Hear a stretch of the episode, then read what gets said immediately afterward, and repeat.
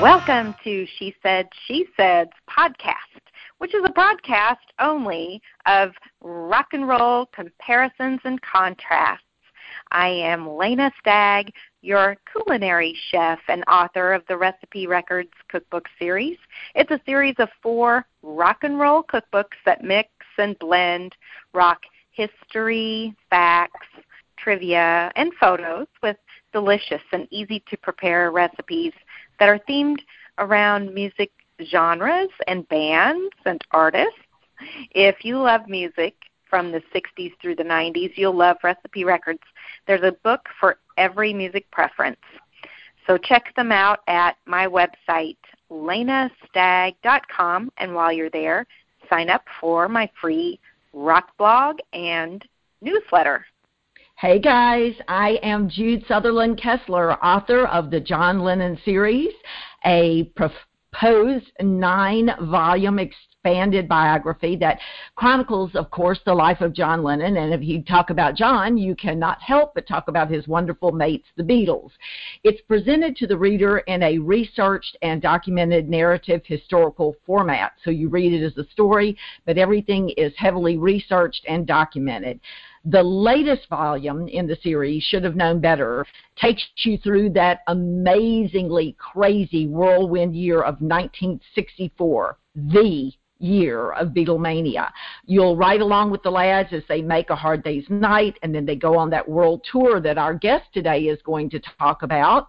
Very significant world tour, their first one. Then they hit North America, Canada, and the U.S. for that over a month tour of the states and Canada. They come right back and make Beatles for sale, set out on the autumn UK tour. It's a crazy year.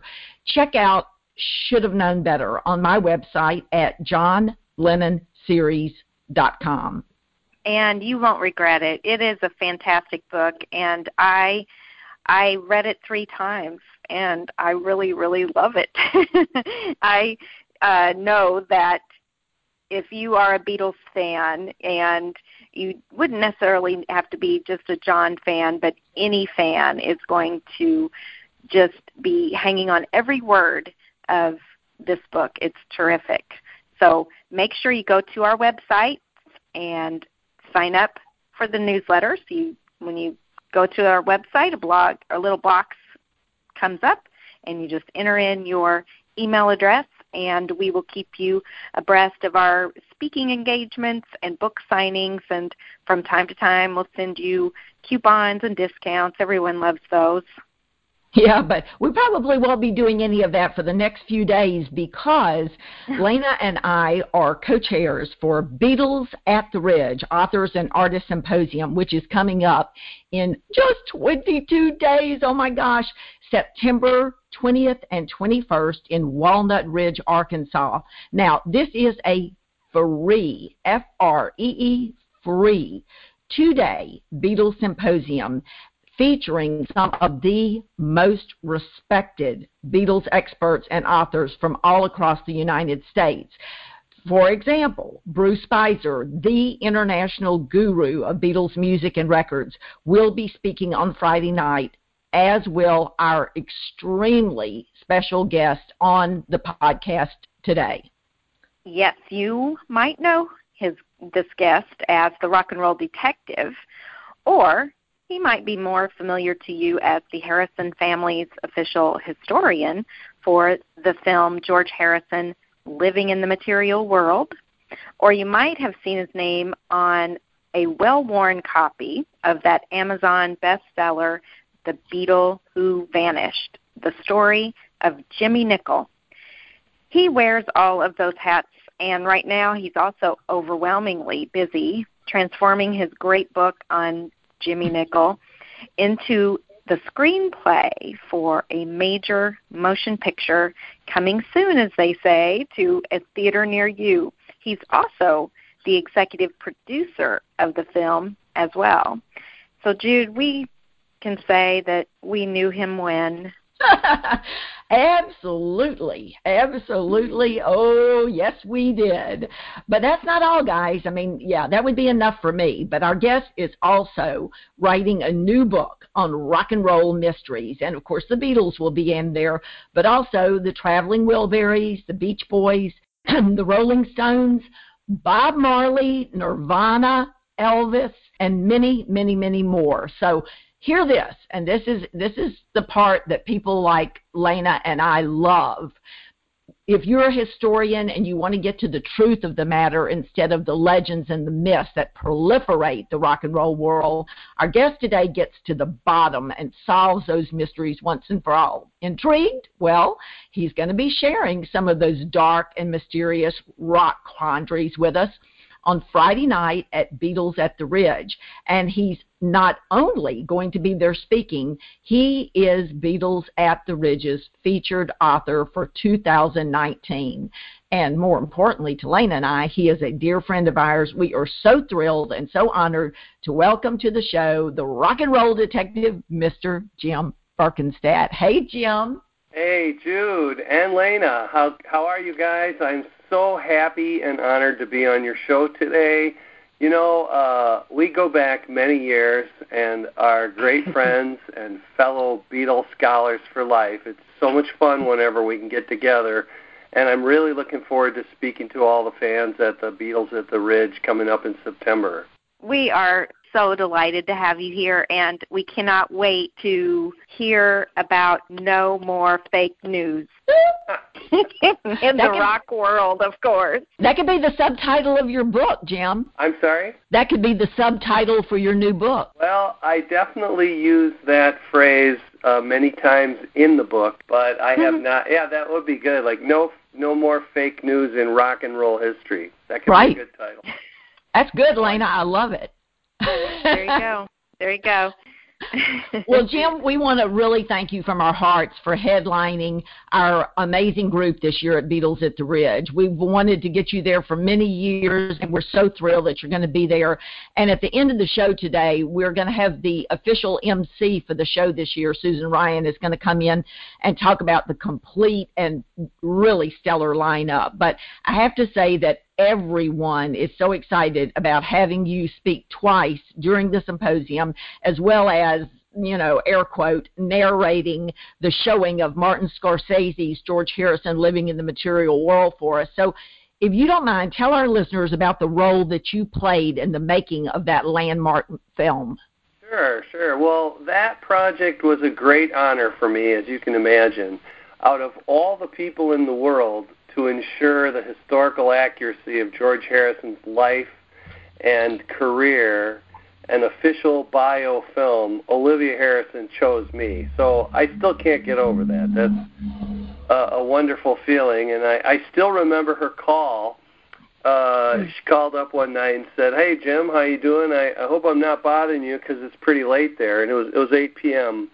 I said, "No, mm-hmm. no bother at all, Olivia." But I said, "Isn't it like 14 o'clock in England right now? uh, well, it probably is, but I'm in LA. I said, oh, okay. So anyway, she said, I've been talking to this guy Marty, and I think we're going to do a deal, and uh, I'd like you to be the historical consultant, and we're going to make a film about George's life. Would would you do that for me? Wow. And mm. I was like flabbergasted. I said, well, first of all, how fast can I say yes? Yeah. Honored. And then, second of all, when you use the term Marty, does that indicate Martin Scorsese? And she goes, Yeah, Marty. oh gosh. So I was I was completely floored and and honored. So uh, I got to um, work closely with Olivia to locate rare recordings, film footage. I worked uh, on almost a day by day basis with producer Blair Foster on sorting fact from fiction or from hmm. fake news, as Lena would like to say, and locating artifacts that they wanted, answering questions that they had. Um, you know, like sometimes, for example, a piece of footage where George, it was just silent footage. Maybe someone took it with a home, you know, eight millimeter silent camera, and then we figured out from George's lips and the chords what song they were doing, so that we could later sync it up if need be with with audio. Wow. Uh, I worked in New York with David Tedeschi, who was Martin. Oh wait, Marty, editor. uh, we would we were working on dating footage of George and helping with shaping the story. I gave a lot of feedback on the narrative, uh, and in that respect, uh, it was funny when I went there to uh, view like a six or an eight hour rough cut of the film. You know, the next day I was to meet with the producer and the producer Blair Foster and David Tedeschi, the editor, two separate meetings. And I knew they were going to be long meetings because six eight hour movie. So I brought along a legal pad and a pen. And you know, all these people are milling about outside this uh, showing, and they're all people you know related to the production. And all of a sudden, this uh, producer woman, who shall go nameless, came up to me and said, "What are you doing with that legal pad? You can't have that in here."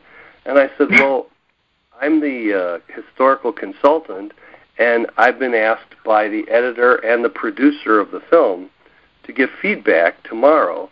And this is an eight-hour film, and I don't think I can remember eight hours worth of material."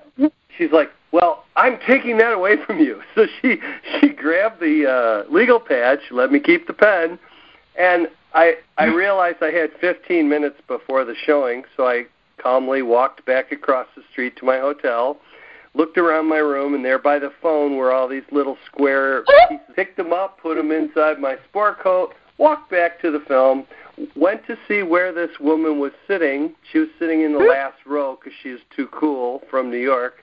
I went down to the first row, pulled out my papers, pulled out my uh, the flashlight on my phone, and began taking lots of tiny little notes.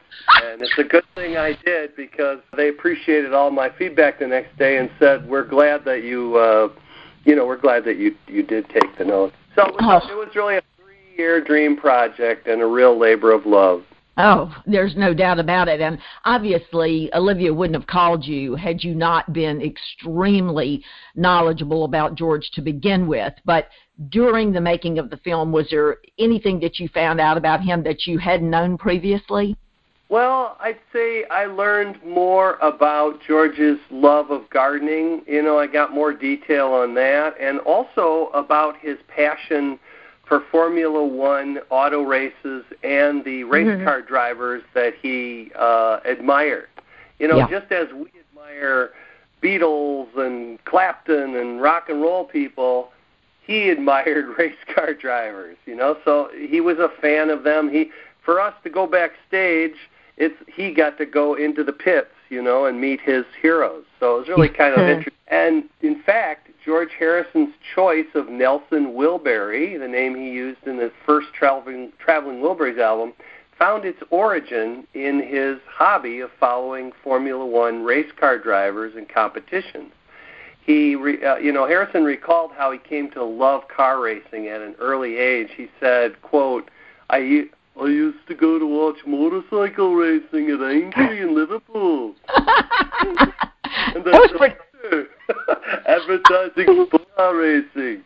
So anyway, he said he used to go up there, and and his earliest memory was of seeing a Jaguar racing against the Mercedes Benz. So so Harrison, uh, he never had one favorite di- driver. He had a fan. He was a fan of many drivers, including Jackie Stewart, who was of course memorialized in his song Harrison's song "Faster." Emerson Fittipaldi, who uh, George once memorialized with a "Get Well" video that he sang after uh, Emerson crashed, and he sang "Here Comes Emerson" to the tune of "Here Comes the Sun." Wow. Uh, Hmm. Damon Hill, who Harrison had jammed with on guitar at his house. But uh, Nelson Wilbury was named after one of George's other favorite drivers. This person was known as a practical joker on the race circuit, circuit, and it's not a surprise that Harrison took his Wilbury name from driver Nelson Piquet, or Piquet. Hmm. And uh, Danny confirmed this to me. He said, "Yeah, my dad had chosen Nelson Wilbury after Nelson Piquet, the race driver." Wow. I also find some lost video footage uh, that I had never seen before of George. And what we did was we looked at his clothing. He was wearing the Cracker Box Palace vest, his hairstyle, Uh, so I was able to pinpoint the era of newly found footage that even I had never seen, but it's because it had never been broadcast. It had gone into the wrong film can and was mislabeled mm. with something completely different. How long did it take wow. you to do that? How long did you work on the project? I think it was about three years from start to finish. Wow, that wow. is unbelievably. You are living the dream, man. You are living the dream. It's, I still am the dream. Uh, you are. being on this podcast is still living the dream. Oh, thank you so much. Oh, well, yes in the opening, you know, I alluded to the new book that you're working on, um, and I know because you and I talked when I was in New Orleans a couple of years ago. You were working on it, so you're you're doing this great new book on rock and roll mysteries, and I know you're not really going to be addressing that topic specifically while you're at the Ridge, but give our listeners a quick overview of what your new book is going to be about, and if you know when it might be coming out, we'd love to know that as well. Well, uh, I'm just finishing it up. I think I'm just finishing the last chapter, unless another mm. really cool mystery falls into my lap. Uh, and then I'll probably, my editor and I will go through it one more time, all the way through the whole thing, make sure it's clean. And then I'll, I'll probably first pitch it to a couple of publishers I know, and after they foolishly reject it, yep. I will I'll then sell another thirty thousand copies all on my own. So we'll see. I'll let, I'll definitely let you guys know when uh, when it comes out and how it's coming out. But in the meantime, it's a it is a book of, of musical mysteries. It examines the secrets, myths, legends, hoaxes, and and wildly inexplicable events that are just such an intriguing hmm. part of rock and roll.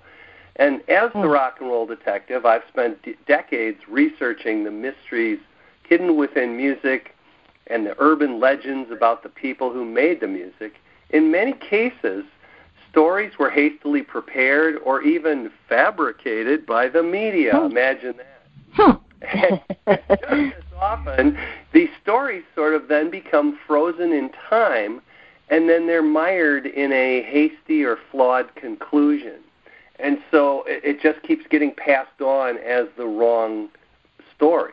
So many right. mysteries still exist in rock for the simple reason also that many survivors and eyewitnesses have never either spoken out or have never been asked the tough questions until now.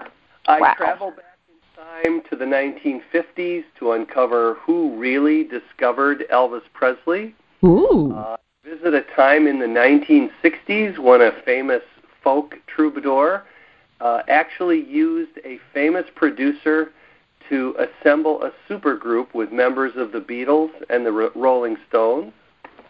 Uh, I discover which members said yes to that uh, proposition and which members declined.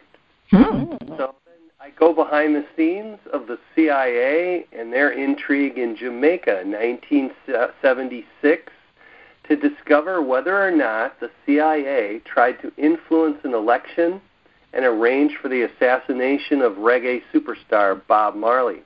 Wow. Mm-hmm. Another another chapter I determine whether or not the Beach Boys actually stole a song from psychotic cult murderer and wannabe rock star Charles Manson, and mm-hmm. deci- and determine whether they kept all the credits and royalties. Who? So mm-hmm. I just read about that instance in Ivor Davis's book. Yes. Well, Ivor doesn't know the whole story. uh oh. this is solid gold, Jim. I'll just tell you that I found the only living witness who had never been asked these questions what tra- what was the transaction between Dennis Wilson and Charles Manson? And no one's ever talked to this guy about it. And in fact, he's hiding out because he's still scared that Manson and his well, Manson's dead, but his followers might come after him. He's really? no mm-hmm. in the area, and it was it was even an interesting story of how I how I was able to find this guy. But I'll just tell you that Taylor Hawkins of the Foo Fighters gave me his phone number. Wow, so man, I cannot I wait. Yeah, each chapter. Taylor Hawkins has come to, has come up in our past two radio uh, podcasts, and I think maybe it's time for us to ask Taylor Hawkins to be on the show. You should.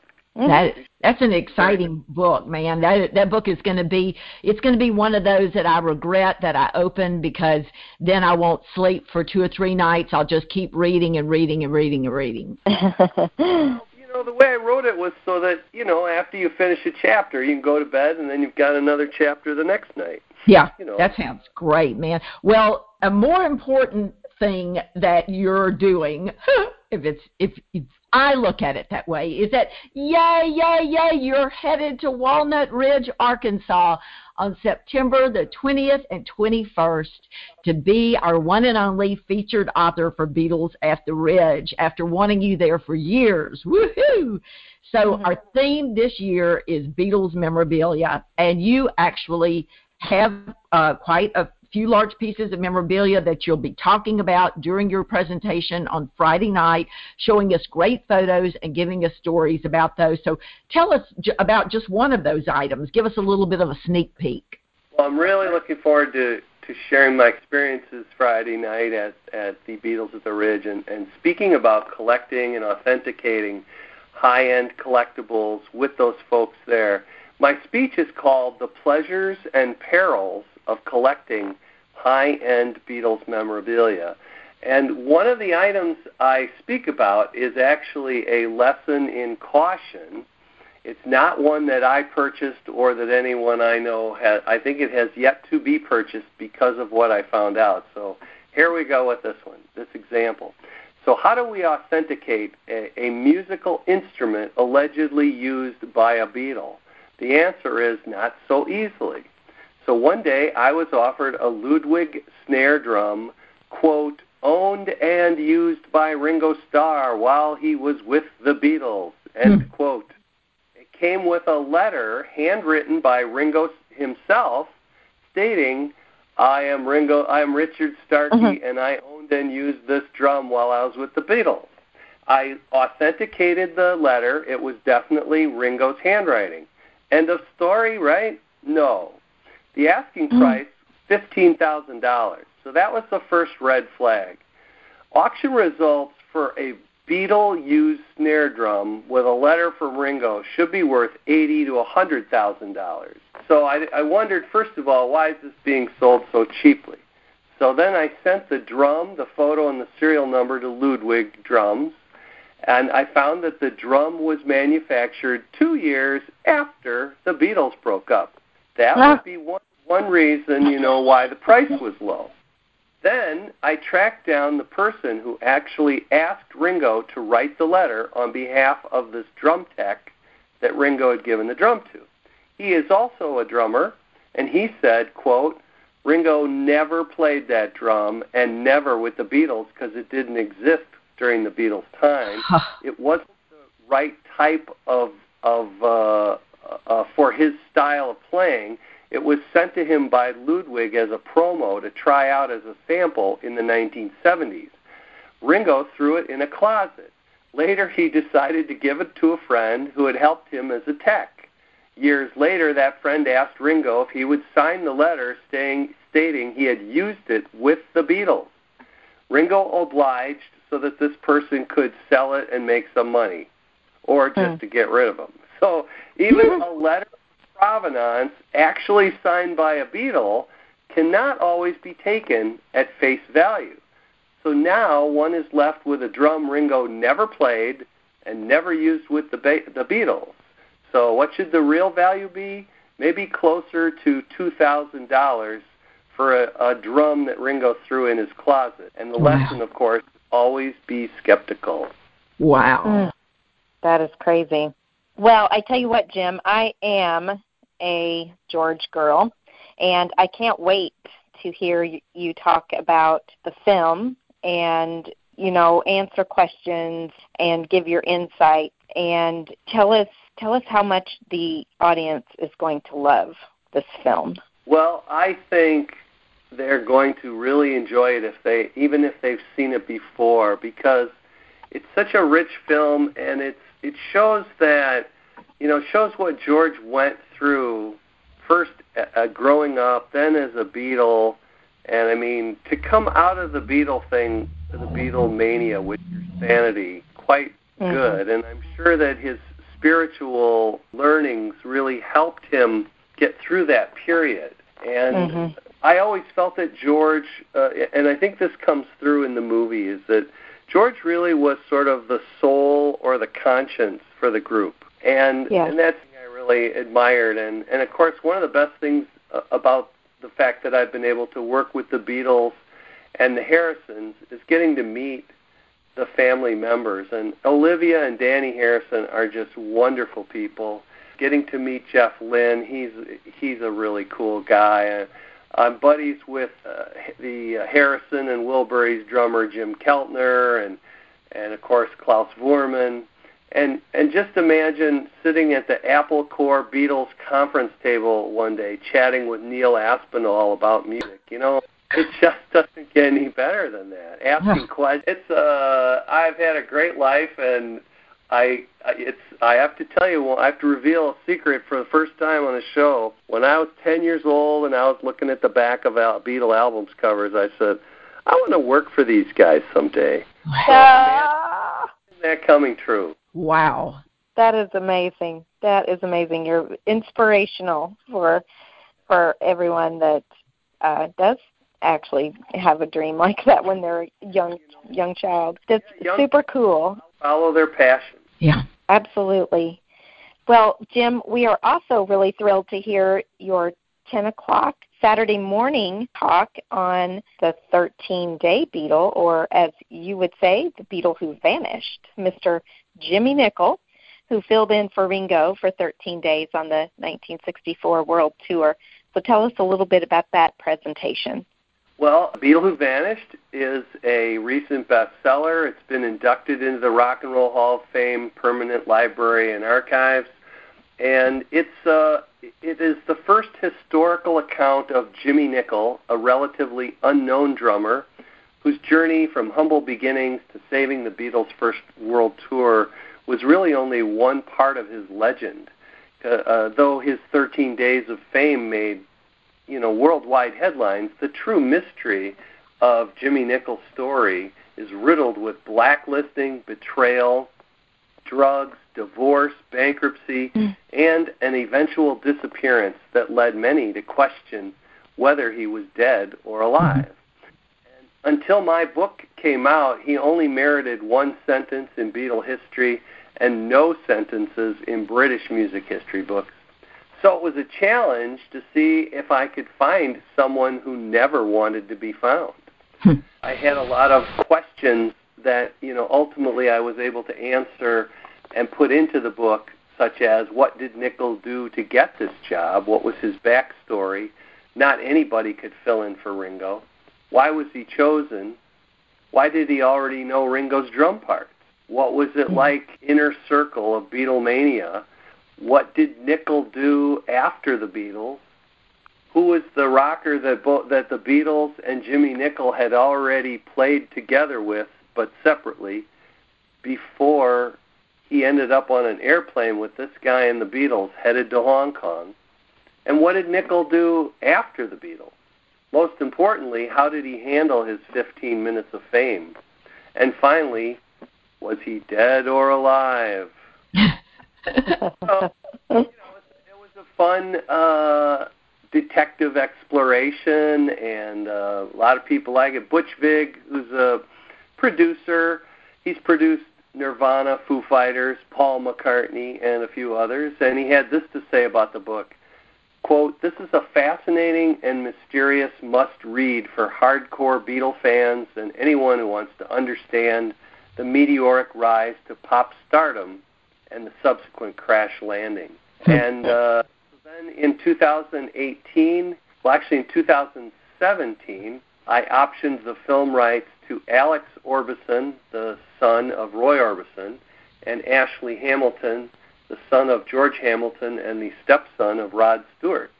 Wow. And we then made a deal in 2018 with a British film studio named Ecosse Films, who Jude may know because they produced the movie Nowhere Boy about John Lennon's early adolescence, Right. as well Wow. as a very uh, hilarious historic film called Royal Night Out about Princess Elizabeth and Margaret, before Elizabeth became queen, partying on VE Day in 1945. Wow.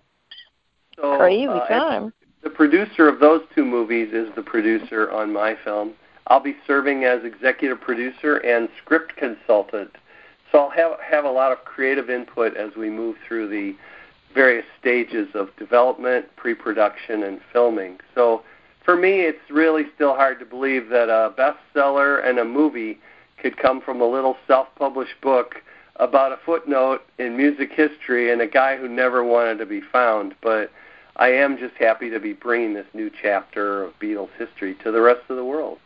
Well, it's not just that, though. Um, you know, when I got ready to write about the world tour in 1964 in volume four, of the John Lennon series, I've quickly found out that very little had been written about the tour at all. Not just Jimmy Nicol, but the tour, as if the tour never existed. And had it not been for your thorough coverage of the world tour, coupled with one other book, The Beatles Down Under. Those were the only, only two books that covered it. The other, and I'm talking your major Beatles authors, experts, biographers, they jumped from the making of A Hard Day's Night to the premiere of A Hard Day's Night as if the world tour never existed. And had it not oh. been for you and the stellar in depth research that you did on the world tour, I would have been really in, in bad shape. So you did much, much more than tell Jimmy Nicol's story. You brought the world tour to life as well. So thank you very, very much. Thank you. I'm honored that I, you know, I guess I didn't realize that I had done that, but it, that makes me happy. Thank you.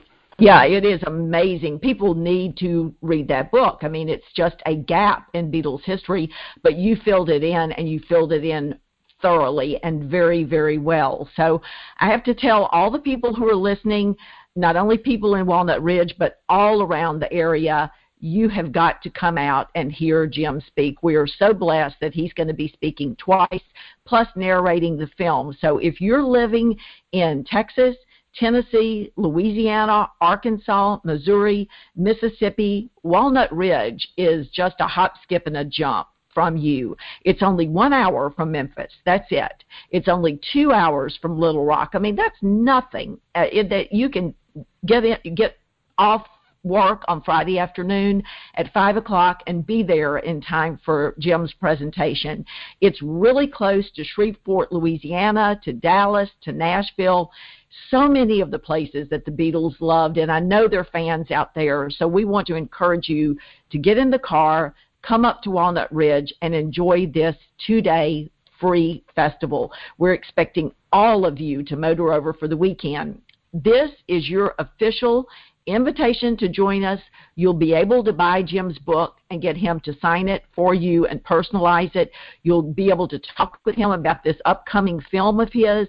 You'll get to to sit with him. What a rare opportunity to sit with the official historian and watch George Harrison living in the material world. And he's going to share his insights with us, not only on the film, but on some rare Beatles mysteries and collectibles.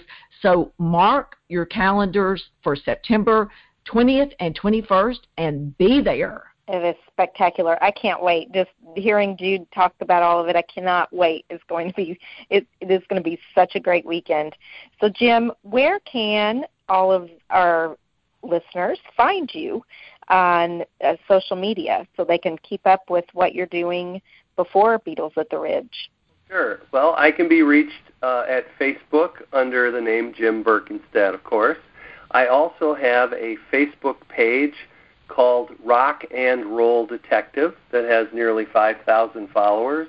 So that's a, that's a way to keep up with uh, what's going on. Uh, also, you can sign up for my newsletter at thebeatlewhovanished.com, and you can see videos of Jimmy Nicol in action there, and you can order a signed copy of the book from the website, and you'll want to read that before the film comes out.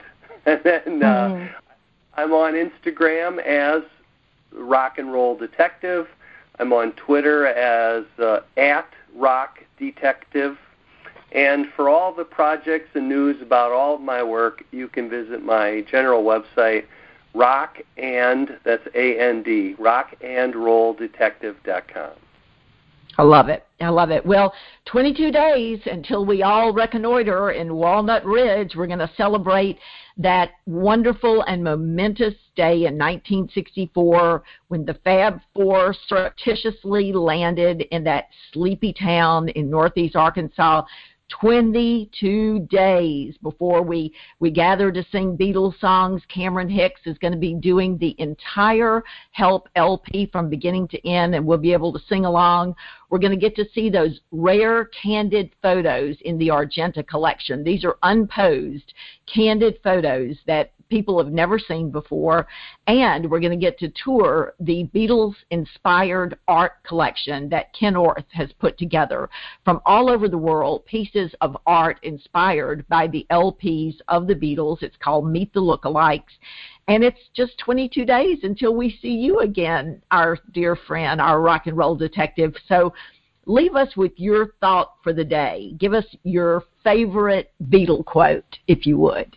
Sure. Well, this one is is timely too because if you follow the news, uh, you may have heard about this particular country.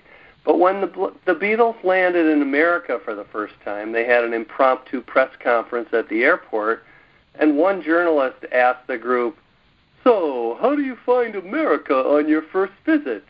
And of course, John Lennon quipped, "Just turn left at Greenland."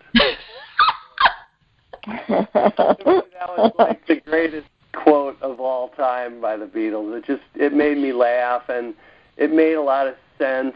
And of course, you know, our president wants to buy Greenland, so it's just perfect timing. That's great. that is great. I love it, Jim. Thank you so much for being here and taking time out of your busy schedule to be on our show. It's it truly is an honor, and we look forward to seeing you soon. Yes, Jim. Thank you so much. And uh, I, one thing we didn't get a chance to talk about, but you might explain it to people when you're at the Ridge, is you are the only historian who got the spelling of Jimmy Nicol's name correct. And it'll right. be interesting for people to find out on Saturday morning how you sleuth that out when no one else did. So we cannot wait to see you. Well, thank you so much. It was great being on your show, and I really am looking forward to talking to all the folks at the Beatles at the Ridge. And I'm and if we ever get any free time while we're there, I'm really looking forward to talking to the two of you and your husbands and having a lot of fun and laughs together. Well, Can't we, wait. we are Cannot too. Wait. We are too. Thank you so much, Jim. Thanks again. Take care. Have good. The Rock and Roll Detective is not the only author and artist that you're going to be seeing at Beatles at the Ridge. There is so, so much more. And here to tell us all about the great speakers and vendors and artists and musicians who are going to be making this weekend so very special is our 2019 official Beatles at the Ridge MC, Susan Ryan. Susan, welcome, welcome to She Said, She Said. Hi, I'm so happy to be with you guys. It's been a long oh. time. Yeah, we're so glad to have you, Susan. Thank you, thank you, because we know you're in Canada actually visiting your son, so thank you for calling in. Oh, mm-hmm. not a problem. My pleasure. I'm glad that I was able to make it happen. Well, you know, for years I have been trying to get you to the Ridge, and uh, both Lena and I have always admired the incredible work you do at the Fest for Beatles fans. In fact, you know my story. I saw you on the stage at the Fest years ago and said, someday I'm going to be like Susan Ryan. So I always wanted to do exactly what you do. And I have to tell our listeners that for this year, Susan, for the first time, was a major MC at the fest. She interviewed both groups of authors on Friday night, and I don't know when I have seen anybody do the thorough job that you did. It was remarkable. So well, um, thank you. you're really, really good, and we are thrilled that you're going to be able to take some time off from your Fab Four NYC walking tours of you know famous Beatles places and hangouts and places that the Beatles frequented around Manhattan to come and serve as our official MC of Beatles at the Ridge. We are chuffed, as they say in Liverpool. So, as our welcoming hostess, tell our listeners a little bit about the authors who are going to be participating in the Ridge this year. Well, we're going to have a lot of authors at the Ridge this year. Uh, we're going to starting with Terry Crane, who has a new book um, on U.S. Beatles memorabilia. We have uh, Patricia Gallo Stenman, who is the author of Diary of a Beatlemaniac, and she's also going to be showcasing her Beatles collection. We've got a couple of other authors as well. Um, we've got Jim Berkenstadt, of course, who's going to be talking about uh, various projects that he has. We've got Ken Orth, who is actually artist, and he's got a collection called Meet the Lookalikes, which is art pieces and album covers and other art that is inspired by the Beatles and he's got a special exhibit about the 50th anniversary of, of Abbey Road that he's going to be showing. My husband, Jim Ryan, is not going to be speaking, but he's going to be there with his book of fiction stories about about the Beatles that are all uh, alternate history type stories. I think you'll be interested in that. And uh, we also have Terry Whitney, the rock and rhymer, who's they're going to be there with her poetry. And last but very much not least, we have Sarah Schmidt, who has been at the Ridge many times and is this year going to be discussing a new book that she's working on about the U.S. Beatles fan clubs. Yeah, so she's got this new book that's coming out, and she's very excited. She spoke a little bit about it at the fest, and everybody was really excited to hear about her project. So it's going to be really exciting. And Sarah is is actually opening the the uh, the uh, Beatles at Ridge for us. So yeah, if you're there early, you'll hear Sarah talking about her new book. Yeah, this is. I'm just jumping Absolutely. in here real quickly, um, and I'll hand it back to Lena. But we last night, Sarah and Terry and Patty and I started comparing notes on the memorabilia that we're going to be bringing, and some of the things that are going to be there, people will have never seen before.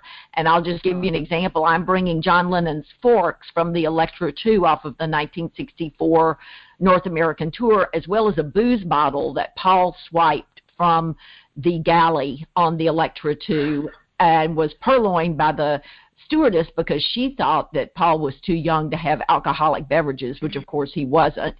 And but he had already emptied the bottle and sealed it, you know, closed it back up. Mm-hmm. So I'm mm-hmm. bringing that. We've got a lot of very rare signed pieces, so I think people are gonna they're gonna go nuts. So anyway, I just wanted to so absolutely. exciting. Yeah, absolutely, really exciting to see all this stuff. And mm-hmm. we have a late addition to our lineup, the fantastic Bruce Spizer. Do you have information on Bruce's new book, Susan? Well, Bruce, um, I, I don't have too much information on it. Um, Bruce actually last year, well, a couple of years ago, did a book about Sergeant Pepper, and this year he's got a book about Abbey Road. But he's going to be bringing copies with him and discussing. He's the keynote speaker, so he's going to be talking about his book and about the 50th anniversary of Abbey Road. You know, this is a very big year Excellent. with 50, 50 years of Abbey Road, so it's really Perfect. going to be, you know, discussing a lot of interesting stuff, and uh, it'll be very exciting. I think people will be, you know, Bruce's books are, you know, they're they're renowned, and yeah, they're very um, scholarly. Exactly, and for him to be, you know, showcasing a new book at the Ridge is very exciting, and and people who are really into it are going to just love hearing what he has to say. Yeah, last time he was at the Ridge, he gave a spectacular presentation. It was it just made your face hurt. You were smiling so much. It was really terrific. so we're really looking looking forward to that. And besides having Louise Harrison's band Liverpool Legends perform on Saturday night, we also have our own teen star Cameron Hicks performing in the studio on Main Street on Friday afternoon, right Susan? Yes, Friday afternoon from 3:30 to 4:15, Cameron is going to be doing a musical performance of the entire Help LP. Now, those of you who've been to the Ridge before know what a talented performer Cameron is. He's a great guy. He's a great kid. I was fortunate enough to meet him and his parents when they came to New York a few years ago and uh, took them on my tour and uh, took them out for dinner. And um, Cameron's just just terrific and talented, and you're really in for a treat if you hear him perform because he's amazing. He really is. He is so, so sincere and sweet and loves the Beatles so much. And I have to say that you know, John Lennon loved New York City so much, and he made it his home, and and really felt that that's where he belonged. So we feel like having Susan and Jim there this year is going to give us that New York City connection, and you will fall in love with the Ryans. Susan is going to bring so much life to Beatles at the Ridge. And we're just, we're really thrilled, Susan, that you're going to be with us. So um, thank you for making the trek because you're going to trek all the way across country to get there, aren't you?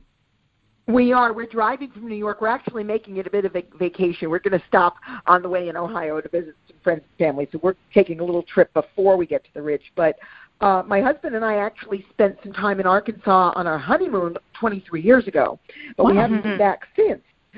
So uh, we're going back, and we loved it. We had a wonderful time. We were in uh, Western Arkansas. We went to Eureka Springs for our honeymoon, but we're uh, very excited to be um, going to Walnut Ridge this year because we haven't been back to Arkansas since we got married, and we know what a mm-hmm. wonderful place it is, and we're really excited to meet everyone and see people and have a great time. We've been trying to get to the Ridge for years, and finally are making it happen.